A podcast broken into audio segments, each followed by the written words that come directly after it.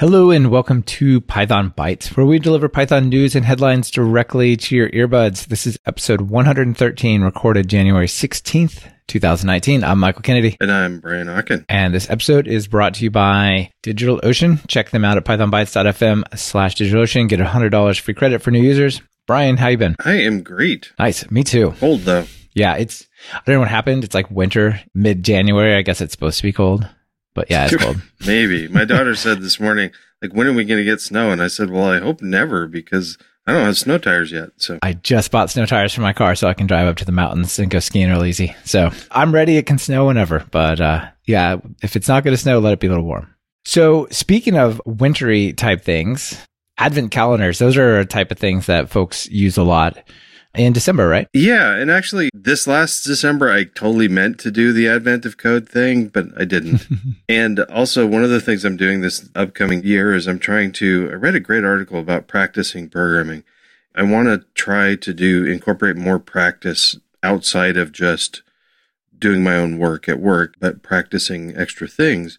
And there's challenges and code things and little snippets and everything. But sometimes I, I just want like uh, 20 minutes of reading something. And this is great. So I ran across this. It's um, from Michael Fogelman. It's the Advent of Code 2018 Solutions.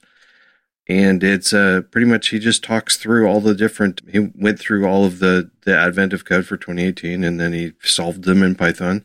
And a lot of people have posted their solutions on GitHub. This is a nice write up that he has to describe how he solved them. And there's some nice code comments it's really put together well. Yeah, I like it. You just sort of cruise through and see the problem, see the solution, see what you think.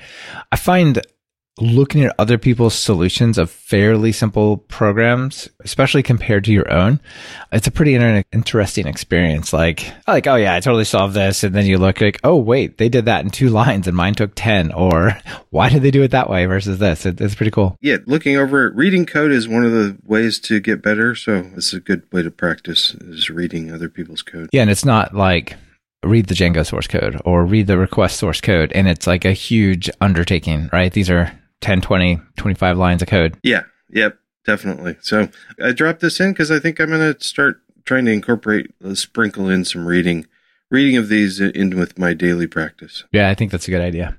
Do you know what the most popular platform that Python runs on is, Brian? Probably Macs. Lap, Mac if, laptops. A lot of Mac, a lot of Mac laptops, a lot of stickers on them. That's what you'd believe if you were at a conference like PyCon or something.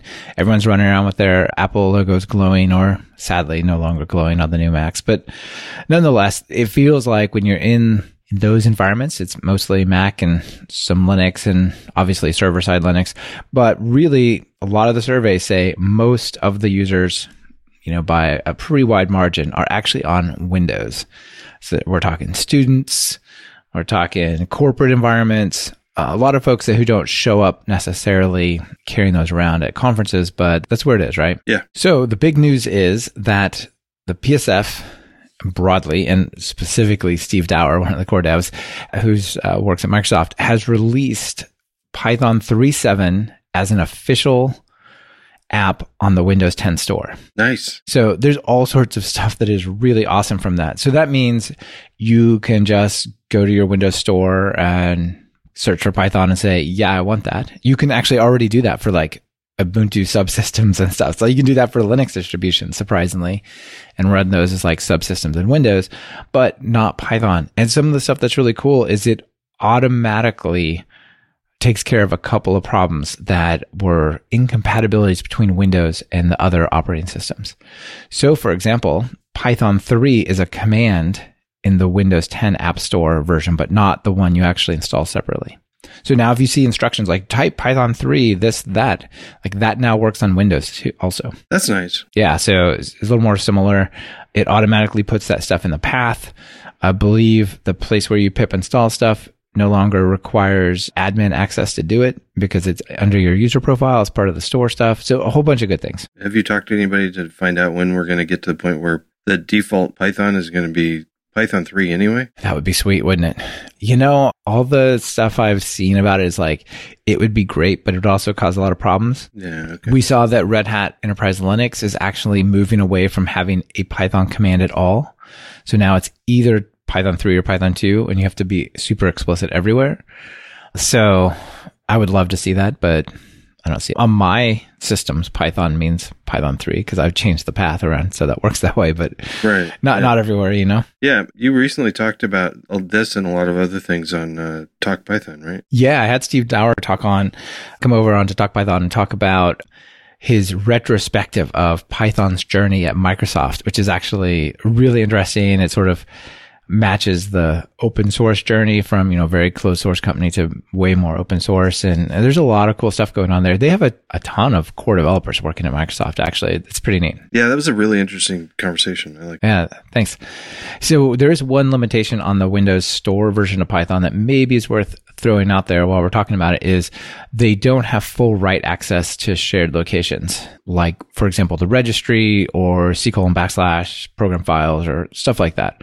Right. So it's kind of uh only has access to your user profile stuff, you know, whatever you can do without raising your permissions, that UAC stuff. So that's a limitation that you may run into because the Windows Store apps are more locked down than regular apps. But still, I think this is super cool. You can go and just say, hey, you don't need to be an admin. You just go to your Windows Store, you click this little button, and you also have Python 3 as a command. It's quite nice. Can you write stuff that's outside of your little environment? Not write stuff, but read it. Yeah, I'm pretty sure you can. Like you could read the registry, I would think. Things like that. Whatever you would be able to do without that little, this program would like to use admin rights, yes, no dialogue pop up. I suspect Yeah. you'd be able to do. Yeah. I think that's a good idea anyway. So it's going to be in the Yeah. App Store. yeah, exactly. So, you know, I would actually love to see that on Mac OS, right? If Python 3 was an option on Mac OS, because the auto updating feature is pretty cool. Like you just wake up one day and boom, you have the next version of Python. Of course, that could cause its own problems, but it, it wouldn't be bad. Python 5? What's that? No. oh my goodness. It's uh, amazing and nothing works anymore. What happened? No, that, that's pretty cool though. I'm happy to see it getting some serious attention over there. Yeah. Definitely. All right. Well, when's next? There's a project so new that it like came in in November this last year. It's a project called uh, Bocadillo. Yeah, that's how I would say it as well. Yeah. A Bocadillo. Yeah. Yeah, I think so. Tagline is a modern Python web framework filled with asynchronous salsa. But the I'm not really going to talk about that. I'm going to talk about an article that the uh, the maintainer, it's uh, Florimond Manca, wrote an article called "How I Built a Python Web Framework and Became an Open Source Maintainer," and it's this really fascinating article talking about pretty much what he went through. Um, he he knew that there were a lot of other web frameworks already, but he he built this to try to learn the internals of how to build a web framework, and then just did it in the open. But there's some really great advice. One of the things he credits from somebody else called Funky Bob is uh, reinventing the wheel is an awesome way to learn. And sometimes what you learn is just how much our your existing frameworks are doing for you. I thought that was cool. That is very cool. This thing went from like just inception to building it to putting up docs and getting extra maintainers in like the course of a month in November. And now it's uh it's still going, but there's um uh, like one of the discussions in the article is uh talking about how he tried to put as much in the README as possible right off the bat, like uh, a change log and contributing guidelines and and how to work it and everything. But the README got huge, so he um, that migrated to a GitHub Pages um, static site generator doc site.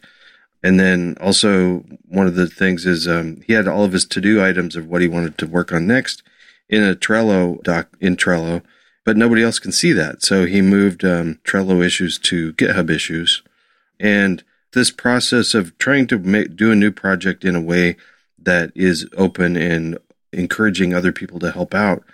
And then at the end of the article, it goes through. I'm not going to go through all of these, but there's a whole bunch of tips on what to do with the project to make it encourage other people to get involved. And this is like a gold mine of information for people wanting to start an open source project. Yeah, if you're thinking about an open source project or how to make it grow, there's you're right. There is an incredible amount of tips. I mean, there, there's probably 45 specific things like this helps, this helps, this helps, right? So that's that's really awesome.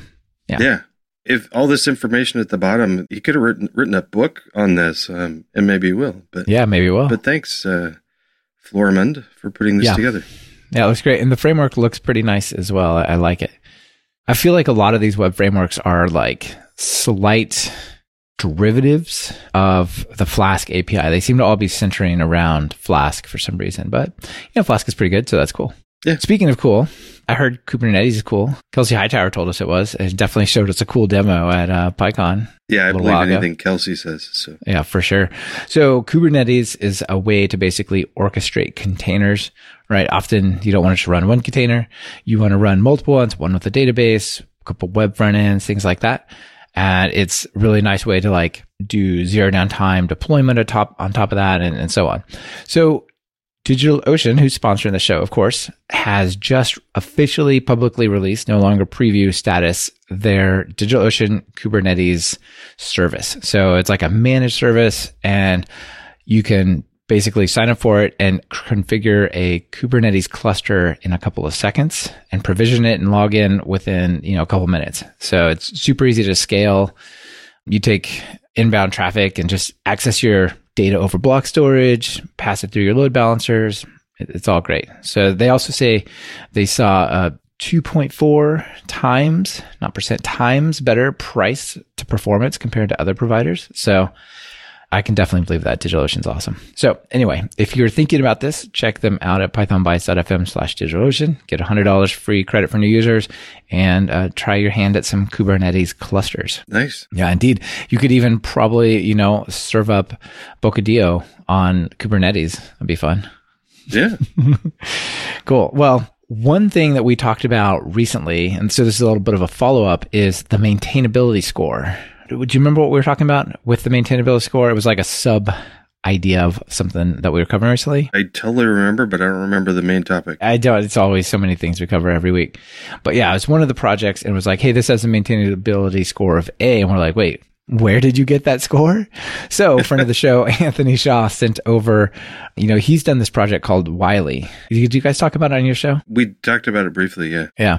So Wily is a Python app for tracking and reporting on timing and complexity in tests and things like that. So what you can do is you can point this at your project and tell it to analyze it and then generate a bunch of reports. And it has two types of reports that are relevant to this maintainability index. It has just a number like a percentage and I think higher is better there. It also has a rank from like A to F, like a grade score on it. So you can run this against your code and ask it. And you could even graph that kind of stuff over time. So it's getting on the reports, it'll say, ah, it's lost some maintainability or it's gained some maintainability, which I thought was pretty cool. Yeah, that is cool. Yeah. So check out Anthony's project. Uh, I'll link to it, of course, in the show notes. And if you can see how well or, or not well Wily thinks your app is doing. Even has a GitHub pre-commit hook, as all the cool things do these days. Yeah, that's a fairly new project too. Wily's only been around for a couple, two, three months or something. So Yeah, absolutely. It's pretty new. Would you say it's awesome? I would say it's awesome. I think so. Yeah. What else is awesome? I kind of like the awesome lists. So awesome lists, if you're not familiar with them, are they're usually on GitHub, but they're basically the README is filled with links to a whole bunch of other other projects of a particular type. There's two awesome lists that I came across recently. One of them is awesome Python security resources, and the Mhm. other one is uh, awesome Flake 8 extensions. So as far as security resources, um, it covers uh, tools and education resources, and, and then a couple companies also. The very first one that it has listed here is secure.py, which we talked about just, I think, last week or just recently. Yeah, and we've also I think we've talked about Bandit also for static analysis. Yeah. Some of these we've talked about, and and then I also I really liked that it also included some education resources if you want to learn more about security For sure. for your software. So this is a nice place to go for security stuff. Mhm. And then I like Flake 8 anyway, as just as a tool by itself for static code analysis. But I, I like that it has a plug-in system with it. And uh, so there's lots of different extensions to Flake 8. So, Brian, for the couple of folks out there who don't know what Flake is, Flake 8 is, give them a quick, uh, the elevator pitch. I don't know the elevator pitch. it's not Pep 8 anymore. It's like PyCode style or something like that. Yeah. It's the format, basically the formatting conventions of the language, right? Yeah. Flake 8 itself runs the checks for those, but it, and I think the 8 is because it checks a whole bunch of other things. Uh, what it does cyclical, some complexity algorithm, and gosh, you're putting me on the spot here, man. No, no, that's close enough though. But so basically it, it analyzes the quality of your code, right? But it only does so much. But it's definitely a static analysis. It's uh, Mhm. just looking at looking at it just without running it. So you found a couple of uh, plugins for it? Yeah, the extensions. Uh, there's a whole bunch of them. There's uh, some security ones that actually overlap. What the other re- the security resources in the uh, the previous list, if you you can run them from Flake Eight. So like the static analysis that's available for security, like Bandit. I think there's a Flake Eight Bandit. There's also a couple of my favorites um, are. This is interesting. There's a Flake 8 PyTest extension that I want to try this it doesn't actually run your PyTest. What it does is it, it checks to make sure that you've got PyTest style assertions. So Oh, one of the cool. benefits of uh, PyTest is just regular assertions and not like the unit test stuff. hmm If you've converted from unit test to PyTest, you might still have some of those other assertions lying around, and this one will try to get rid of those. Yeah, one that pops out to me is like flake8 dash doc strings, which actually checks the doc string code for you, which is pretty awesome. Validates the restructured text of your documentation. That's that's Oh, that's nice. Yeah. Yeah, yeah. Yeah. So there's just so many in here. Yeah, and there was I didn't write this one down. There was one that like checks for um it checks to make sure that you're not mocking things that didn't exist. So uh the point of mock is to fake out existing functionality so that it, you do something different. One of the things that you can muck up with is you can be mocking uh, the wrong function name and it'll work just fine in your tests. Uh, Your code won't run. this plugin will check to make sure that you're mocking real existing methods and not made up methods. Yeah, cool. Well, these are great. These are awesome finds, Ryan. Yeah. Another thing that's awesome is logging. So remember a couple weeks ago we talked about Log Guru. Yeah. Loguru? Loguru? Wait, no. Like, we're, we'll just try all the variations it's- one of them hits. I'm, I'm guessing, and of course, just kind of with rhymes with kangaroo. it does.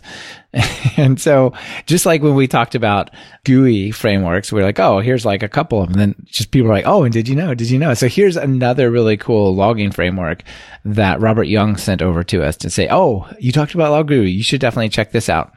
So this is called fast logging. So fast logging is a replacement for the standard logging module and it's mostly compatible, which is pretty cool. But would you guess from the name that it's faster? I should hope so. So basically the point is logging can be kind of slow, it turns out, in the standard logging module.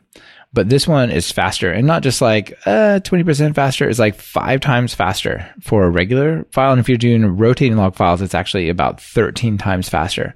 So if you're doing a lot of logging and it's turning basically the logging is slowing down your app, think about fast logging. Yeah, nice. Yeah, it has a bunch of cool features. So, like, if you install Colorama, which is a great color way to do output on the console, it'll actually do colored logging when it's logging to print, you know, standard out. You can set the maximum file size and rotating a lot of options on the rotating stuff. It'll also, like LogGuru, compress the older file, older log files, which can be 10x or more savings. Like those log files compress really, really well. You can do like only log every so often based on domains, different files, like all sorts of stuff. You get callbacks.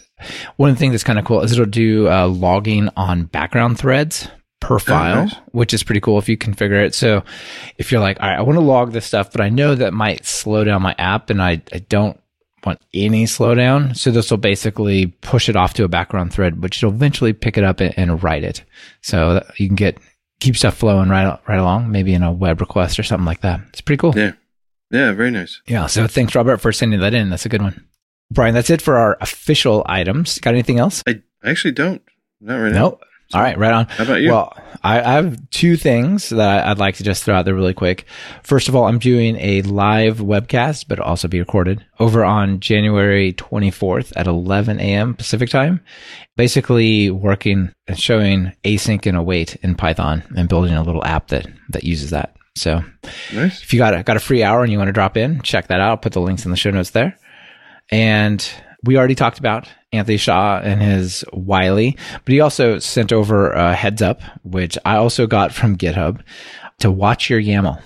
YAML apparently had some pretty decent security vulnerability. Like, I don't know how many people know, but you can actually just straight up execute arbitrary Python code in a YAML file. That's bad, right? So like, Yeah. yeah. So, hey, upload your configuration file and we'll just run it for you. And like the configuration file is like, username is this, password is that, database format is this. bang Python format the system or do other bad things, right? Like it was really crazy that the, the YAML format just lets you embed code into what is otherwise supposed to be a static file. All right. So the warning is that you're supposed to use what's it called? Safe underscore load instead of load. But they've fixed some stuff uh, to make that basically make that more obvious and with a new version of PyYAML. So if you're using PyYAML, GitHub will give you a warning about this. Anyway, it seems like it could actually have a lot of consequences if you don't update that. So check that out. Yeah, but also if you're using PyYAML, updating to the newest version should fix that, right? Yes, you should. But what's weird is we talked about ZeroVer. The way you fix the PyYAML problem is you take a an official like I'm just mess this up like 1.3 release and you upgrade it to a beta release. So it's like uh. So you have to install the beta version to not have the security problem, which I don't know. Take that for what it is. Yeah. Okay. Come on, PyYAML people. That's right. All right. Do you have a joke for us this week? I don't. All right. I, I have a joke. This okay. is an oldie but a goodie. It's about Python, which is pretty sweet. So if you're out there and you type Python on your terminal command prompt, and then you just import anti gravity, like the command, right? Import anti gravity. It turns out have you done this, Brian, before? Yeah, but it's yeah. good to bring it up because some people don't know about it. Yeah, exactly. This is one of the better things built into the Python repo, honestly. And so what it does is it actually opens up an XKCD comic, which is a great joke about Python's packages and, and libraries. So there's a picture, there's a, a stick figure flying up in the air, and the stick figure on the ground, with obviously amazement on his blank face, stick face, says, How are you flying? Python. I just learned it last night. Everything's so simple. Hello world is just print hello world. The guy in the ground says, I don't know, dynamic typing, white space. The guy in the air says, come on, join us. Programming's fun again. It's a whole new world up here. But how are you flying? I just typed import anti-gravity. That's it. I also sampled everything in the medicine cabinet for comparison, but I think it's the Python. it's a yeah, good, it's an a goodie, right? Yep. Yep. And wh- while you're playing on the command line, it's not a joke, but import this. It's another hidden Easter egg, not very hidden, but that uh, it'll show you the Zen of Python. Yep, that's awesome. I'm going to save another import joke that you can do on the terminal or in the REPL for next time or time after. Okay. But yeah, it's it, I really love it that these kind of jokes and humorous things are built in there. It's not like Python has been sterilized of all humanity. Yeah, and uh, anti gravity connects Python with XKCD, which is kind of neat. And uh, one of the things I like, I can't remember where to get these, but one of the things I like about XKCD is they often talk about things that you you might not know about.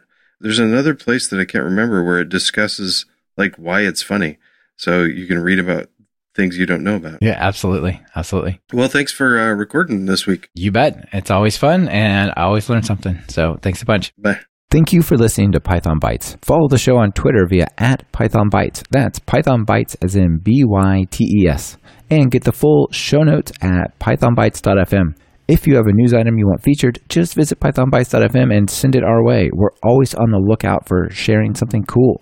On behalf of myself and Brian Okken, this is Michael Kennedy. Thank you for listening and sharing this podcast with your friends and colleagues.